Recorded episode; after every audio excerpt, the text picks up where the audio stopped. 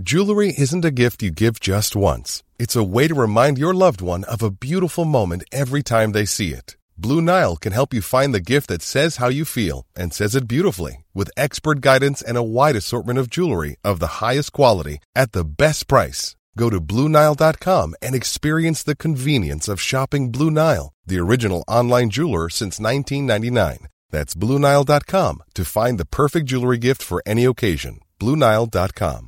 Hey, it's Danny Pellegrino from Everything Iconic. Ready to upgrade your style game without blowing your budget? Check out Quince. They've got all the good stuff shirts and polos, activewear, and fine leather goods, all at 50 to 80% less than other high end brands. And the best part? They're all about safe, ethical, and responsible manufacturing. Get that luxury vibe without the luxury price tag. Hit up quince.com slash upgrade for free shipping and 365 day returns on your next order. That's quince.com slash upgrade.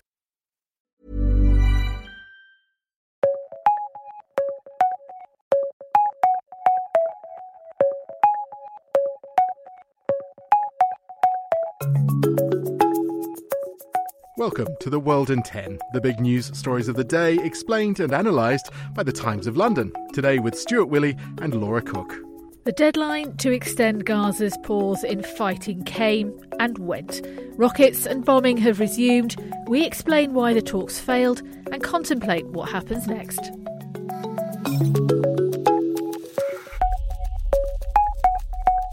We begin in Gaza, where very early this morning the week long ceasefire came to an end.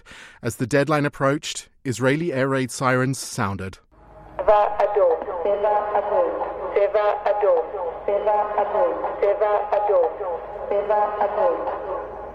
Israel Defense Forces say Hamas then started launching rockets, but they were intercepted.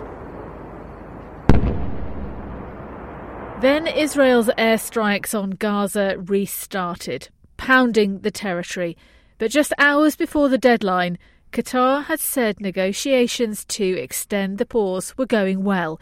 The Times correspondent Richard Spencer is in Israel and he told us about the sticking point. What we understand happened was that Hamas did not come up with an acceptable list of 10 um, uh, women and civilian hostages overnight. So uh, Israel said, well, that's uh, that's it then, and the violence resumed.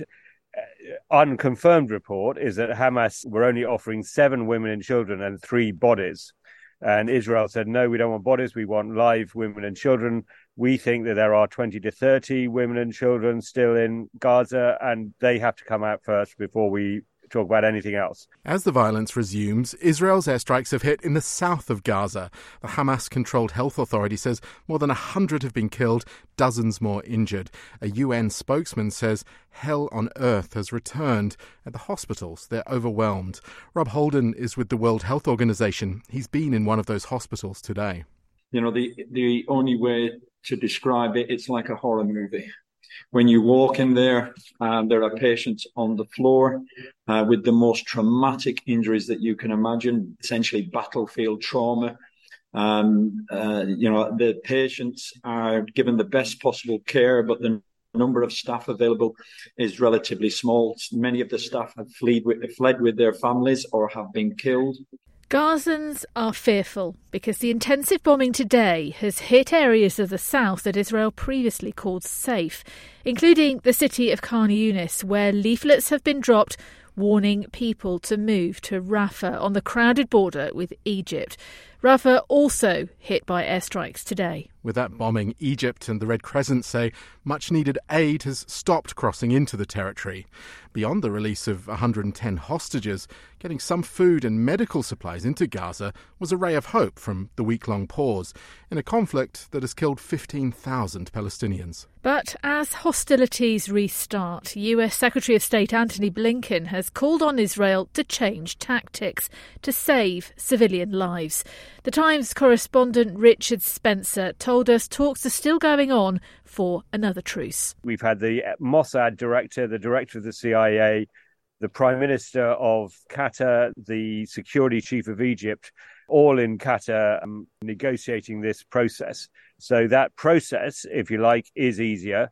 On the other hand, Israel's demands have not changed. And Israel says we are going to carry on fighting until Hamas is destroyed or surrenders, uh, which it won't do. In a sense, these hostages, uh, these ceasefires are a diversion. They're only delaying the inevitable. With the Times digital subscription, read more about the panic and fear in Khan Yunis as the bombs start to fall again. We're in dangerous territory and dreadfully far off track. Those are the stark warnings being heard at the COP28 climate summit in Dubai. King Charles has addressed delegates, and it's fair to say he hasn't watered down his words. How dangerous are we actually prepared to make our world? Dealing with this is a job for us all. Change will come by working together and making it easier to embrace decisions that will sustain our world, rather than carry on as though there are no limits or as though our actions have no consequences. The dangers are no longer distant risks. I have seen across the Commonwealth and beyond countless communities which are unable to withstand repeated shocks, whose lives and livelihoods are laid waste by climate change. The King is joined by more than 100 heads of state and government, delegates from nearly 200 countries for this two week conference. In his speech, he also made reference to the climate goals set down in the 2015 Paris Agreement, which had been a landmark moment of hope and optimism, but we've now reached alarming tipping points. The UN Secretary General, Antonio Guterres, agreed. We are miles from the goals of the Paris Agreement and minutes to midnight for the 1.5 degree limit but it is not too late. The 1.5 degree limit is only possible if we ultimately stop burning all fossil fuels. So, allow me to have a message for fossil fuel company leaders. Lead the transition to renewables using the resources you have available. And I urge governments to help industry make the right choice by regulating, legislating, putting a fair price on carbon the conference began on Thursday with a great start. Nations, including the UK and the United Arab Emirates, agreed a fund to give money to countries damaged by climate change. And the UK Prime Minister pledged £1.6 billion of green funding. But how much can people read into promises like this? Are they just words?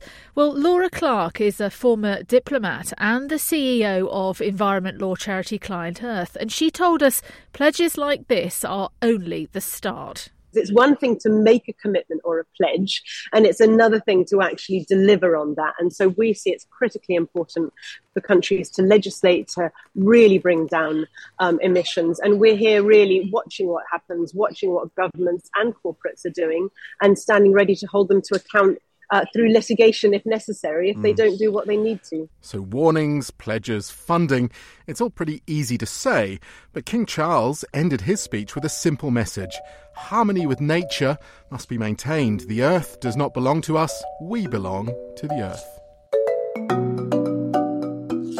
Violent clashes before a European football match last night have seen calls for a Polish team to be thrown out of the tournament.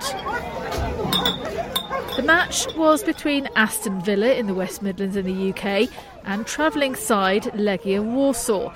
What happened before the game meant away fans weren't allowed into the ground to watch their team play. Flares and bottles were thrown at police. 46 people were arrested, four officers injured, as well as two horses and two dogs. These fans, Richard and Noel, were at the game. I saw a police officer set on fire. There were kids with blood on them because they got caught up in it. The police did what they what they had to do and put them in the coach park. There was loads of flares going off.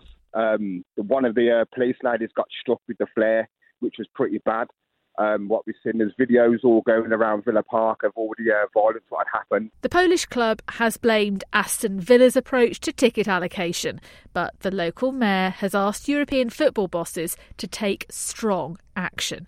And the police chief constable, who also heads up football policing in the UK, Mark Roberts, has said that the Polish side have become well known for appalling fan behaviour and he's recommending they should be thrown out of the Europa Conference League altogether.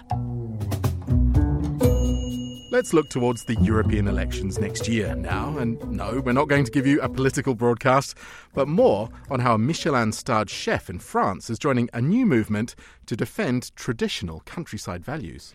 Pierre Gagnaire is currently promoting a film in New York, which he has advised on, but his attention will soon turn to next year, where he'll stand for Rural Alliance. Now, this party has been pulled together with hunters, bullfighting enthusiasts, and rugby players as they try to counter vegetarians and ecologists at the ballot box. And Times correspondent Adam Sage is in Paris, and he explained to us what we can expect from this decision to stand. He's running really to defend what, what he says traditional French cuisine. Uh, he clearly thinks it's threatened by a fashion for, for veganism and vegetarianism and what he called a couple of years ago the dictatorship of vegetables. I think that his candidacy can be seen as a, as a shot across the bows of vegetarians, of ecologists, of, of all the people that the Rural Alliance describe as townies interfering in their countryside ways um, which which Pierre Gagnaire says will end up by interfering um, in, in with French gastronomy as well. One to watch. Certainly, one leading pollster has said the creation of the Rural Alliance highlights a deep social division between what they described as the France of rib steak and the France of quinoa. Thanks for taking 10 minutes to stay on top of the world with the help of the Times of London. We'll see you tomorrow.